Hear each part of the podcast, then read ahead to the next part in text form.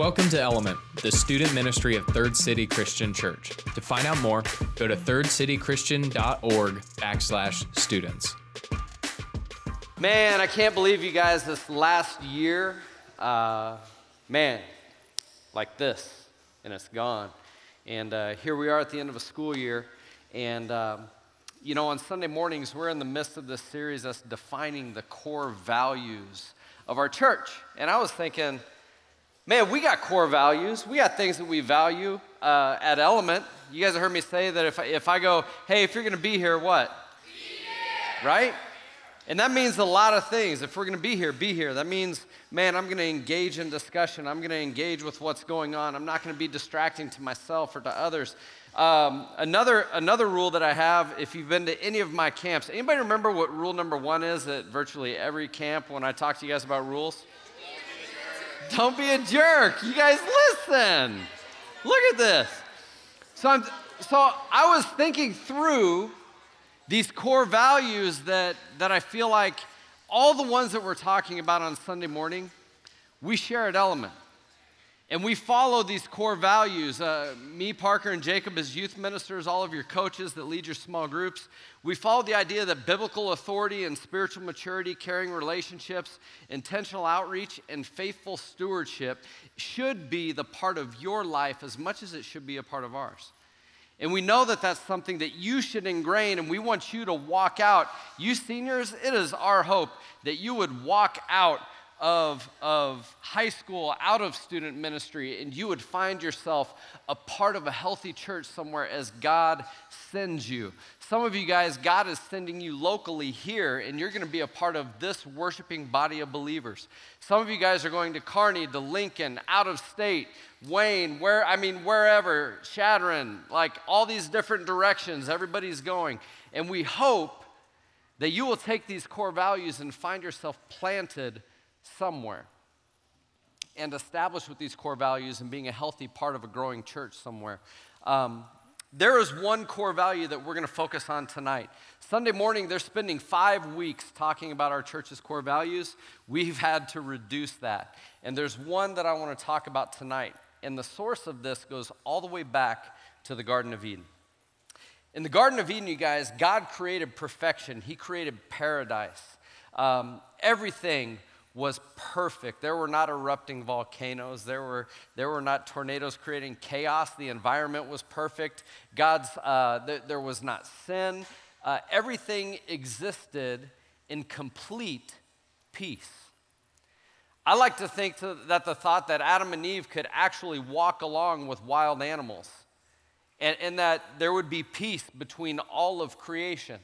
And they would be able to exist in that environment with, with lions, with tigers, with rhinoceroses, and they could walk because there was complete peace between God and His creation. But we know that that didn't last, right? We know that, that pride pride entered in. Adam and Eve chose to go, I think I might know what's better for my life than God does. I think that I might know the right steps that I should be taking, even though my Creator told me to not go this direction. I think I know better. I'm okay. I'm going to go ahead and go that direction. And here's what happened, you guys, in that moment peace was eradicated peace was demolished. What, what God called shalom, complete peace, was completely thrown away in the moment mankind brought sin in. And I've even, I, have talked, Parker and I have had this discussion one time when we were out running, wondering if, you know how if you walk around in, in nature and like a deer sees you, what will happen? It runs away. I, I, we, we wonder if, if that's simply because even God's creation knows that we're existing not in shalom with God. Like things aren't right between us and God, and they're like, You're weird. I'm not hanging out with you because you're rebellious to your Creator. Because you guys understand that all the rest of creation submits in obedience to God. We're the one piece that has the capacity to choose rebellion. And here's what happened in that moment, you guys relationship was broken. In that moment, relationship between man and woman got difficult. In that moment, relationship, intimacy with us and God, because God used to walk with Adam and Eve. He would walk in God's presence. That was destroyed. In that moment, genuine relationship was destroyed for good. And I think about that, and if you guys think about the area of your lives that you struggle with the most, it's your relationships. Like you might think that money's a struggle, you might think that school's a struggle, you might, you might think that your activities are a struggle, but, but if we were honest, it's your relationships that are the most difficult.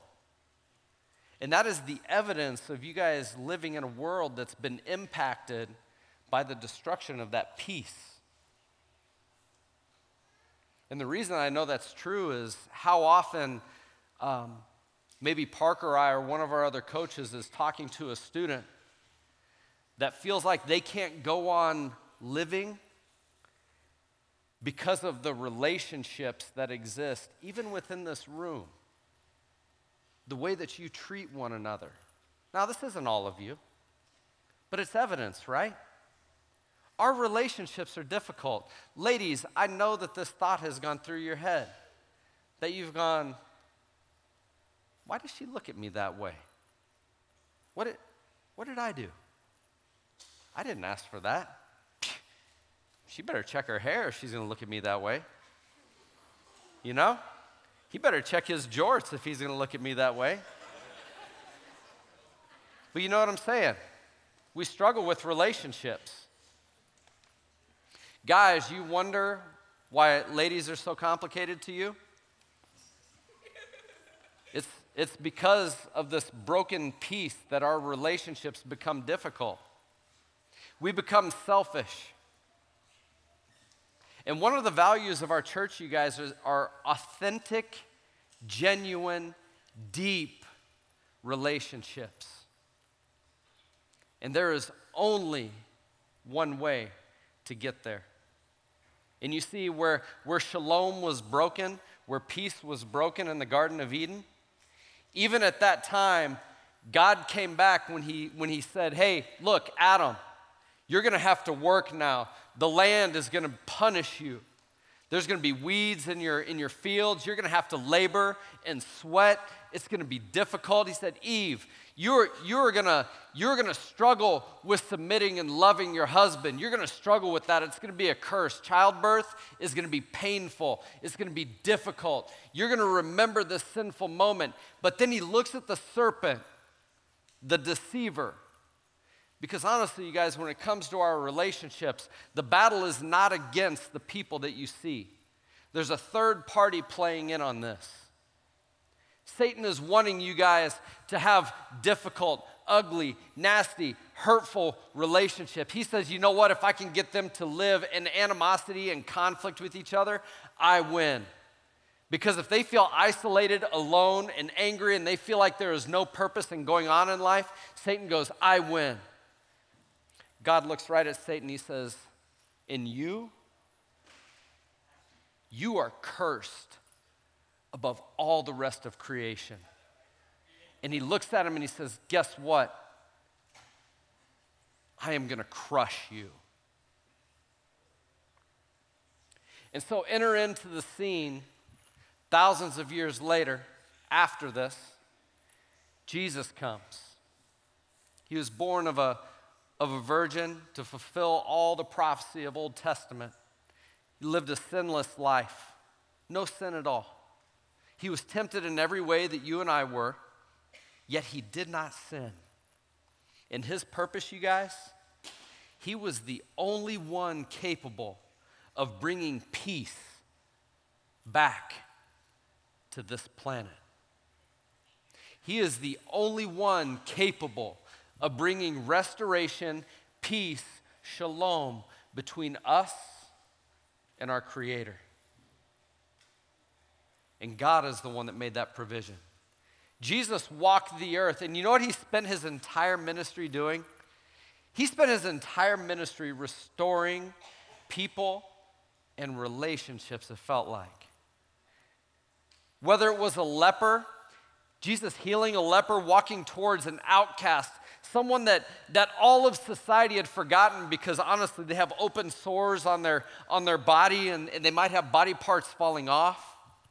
They were avoided, they were forgotten. They would have their own colonies outside the city so people wouldn't have to see them, go by them, get worried of, of contracting their illness. They were set aside and forgotten. Jesus walked towards the broken relationships because you guys know what?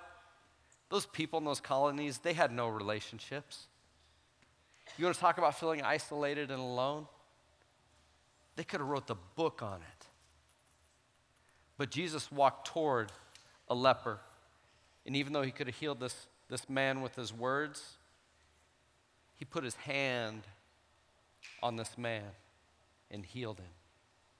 You imagine the relationships that were restored for him?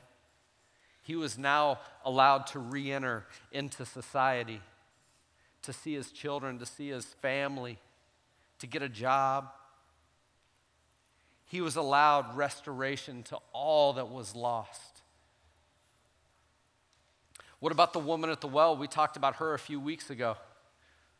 In that society, she, she, had had, she had had five husbands, and the man that she was with currently wasn't her husband. She was walking alone to the well, which would normally be a social thing for the women of her day, but she was doing it alone. You don't think that she had broken relationships? Guys, you know how you talk about those girls. You don't think they feel broken and outcast and untouchable? Ladies, you know the looks that you give. You don't think that that woman at the well felt isolated. She had no peace. She had no hope. And what Jesus did in that moment was to speak life and peace and restoration into her life. And he gave her hope for something better. And he said, Look, I know you and I accept you. He wanted to restore her relationships. Then there's this guy named Zacchaeus. Any of you guys know the funny little song? Zacchaeus was a wee little man. Yeah, just a ridiculous song. It makes me think of, uh, uh, you know, like little dude like this. And I'd like to see a little dude like this trying to climb up a tree. You know, it'd be kind of funny. You can't even reach the top branches, but I'm mean like that. Here's Zacchaeus. Zacchaeus, you guys, was the vile of the vile of his day. He basically stole from his own people to make himself rich. He collected taxes for the Roman government from his own people group. And not only did he collect taxes, but he collected excess taxes. He would tell them, say, hey, yeah, you actually owe, uh, you actually owe uh, $1,000 this year, but they really only owed 500 and he would take the 500, put it in his own pocket, and then give the, the, the rest to the Roman government. Not only did he do that, it was like a pyramid scheme because he had people underneath him that also did this. And, and he would extort the extorters. So it'd be like I recruited the front row to go steal from, from our people to, to, and then I would say, okay, by the way, because I'm letting you do this, you give me a percentage of what you collected. He had a great system going. Do you think he was hated? Does a guy like that even have friends?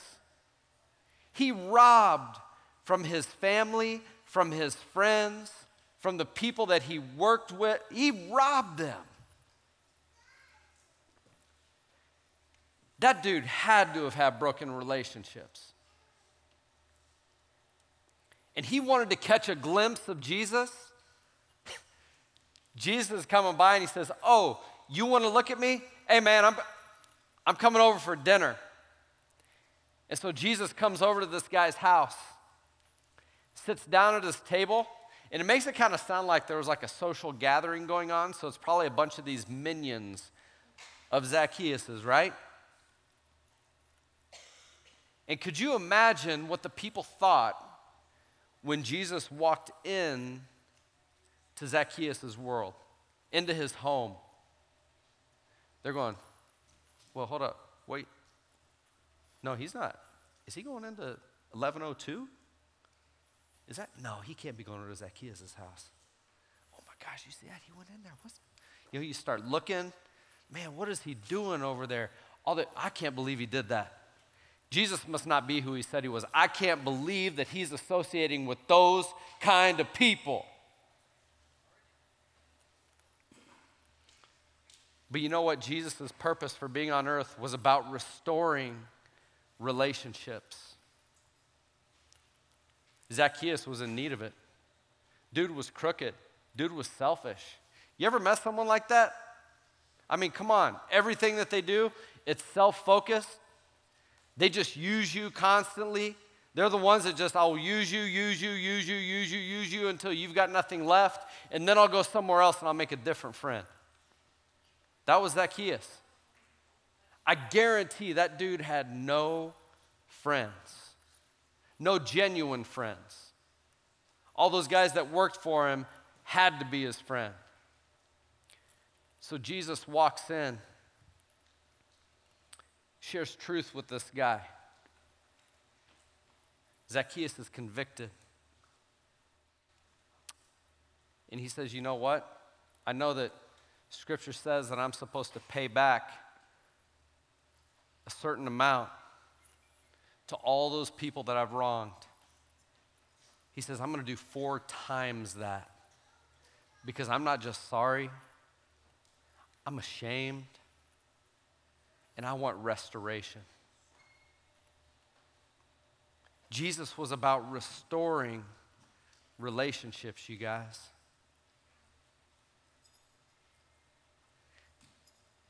And some of you, some of you, as you sit here tonight, when we talk about the story of Zacchaeus,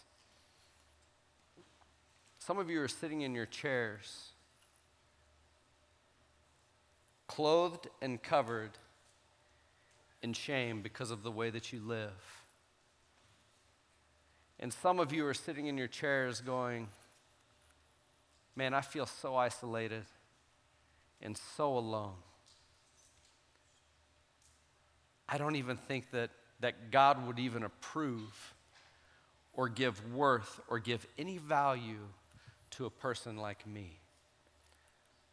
Some of you are sitting here like that tonight. You're, you're just like the leper. You're just like, you're just like the, uh, the tax collector. You're just like Zacchaeus. You're just like that woman at the well. And you have no peace. And you have no shalom, the hope of peace is gone. And this is what I want to tell you tonight. If that is you sitting here tonight, God wants to give you hope. If He can look past the stinky, smelly, putrid sores of a leper, the background of that woman, the crookedness, the deceitfulness of Zacchaeus, I'm telling you, students, the only reason that you don't think that He can forgive you, the only reason you think that, the only reason you're sitting there going, No, God can't look past this, is because you're believing what Satan is saying about your sin. And that is simply, simply not true. Because God wants us to live in genuine community. Now, not all of you are sitting in that place here tonight. Some of you guys are like, Josh, I understand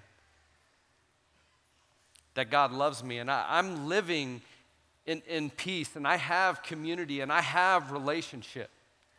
Some of you are, owning that and like God has touched your life. I mean, I know that's true. Many of you are sitting in here in that circumstance that you are feeling whole when it comes to relationships. You're feeling complete, that God has touched it. Here's what you need to hear. In the same way that God says that it's important that you live within that, that realm of genuine relationship and peace and shalom with Jesus, He says, guess what? You need to walk into Zacchaeus' house and sit down with him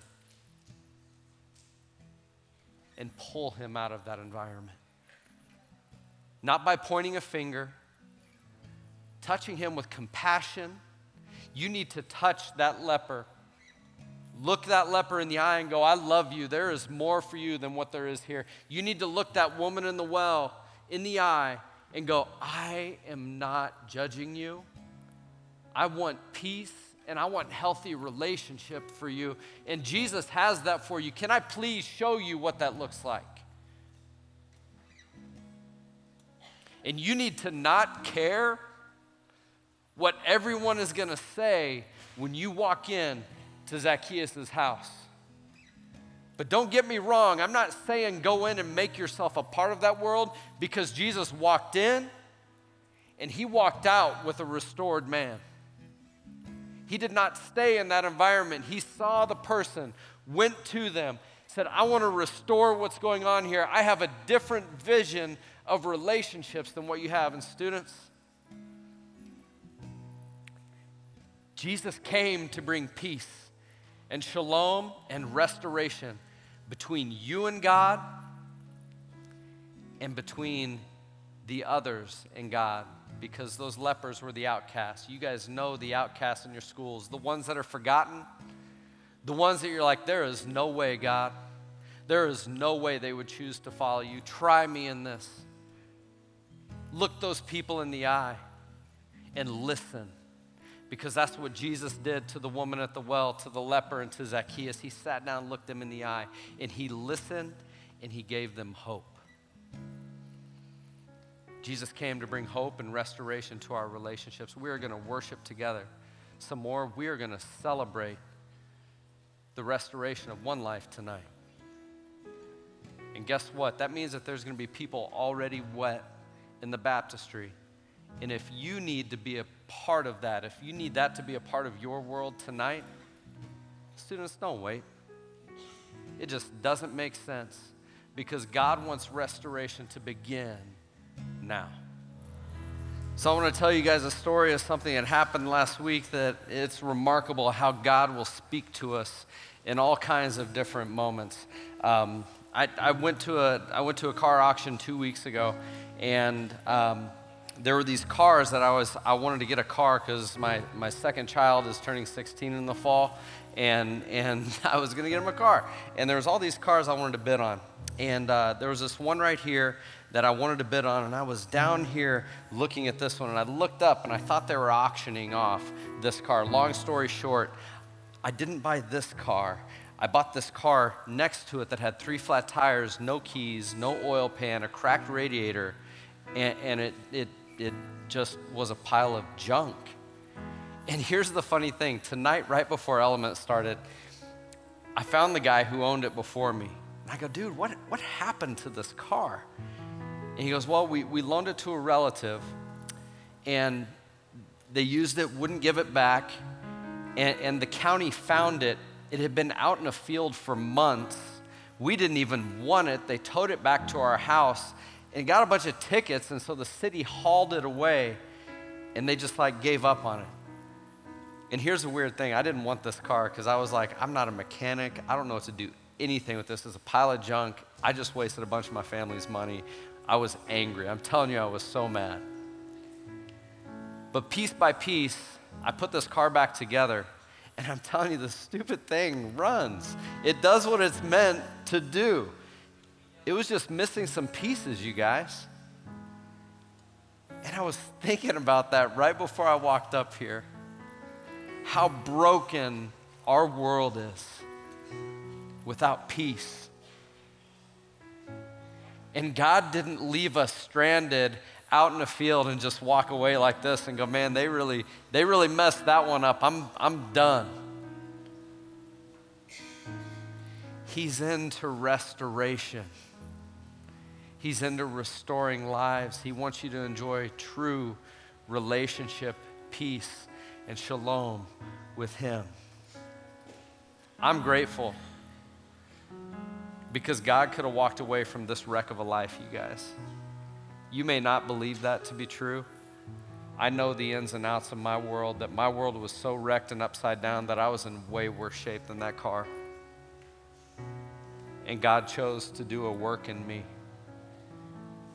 and to use me for what I was created to do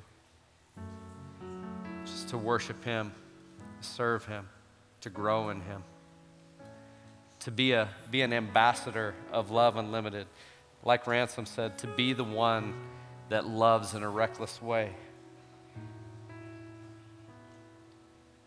Would you allow God to do that? We've got people, if you need to make that decision tonight, I'm going to say that again.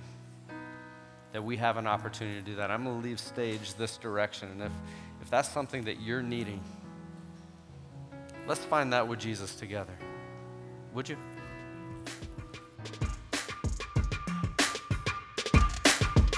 Thanks for joining Element.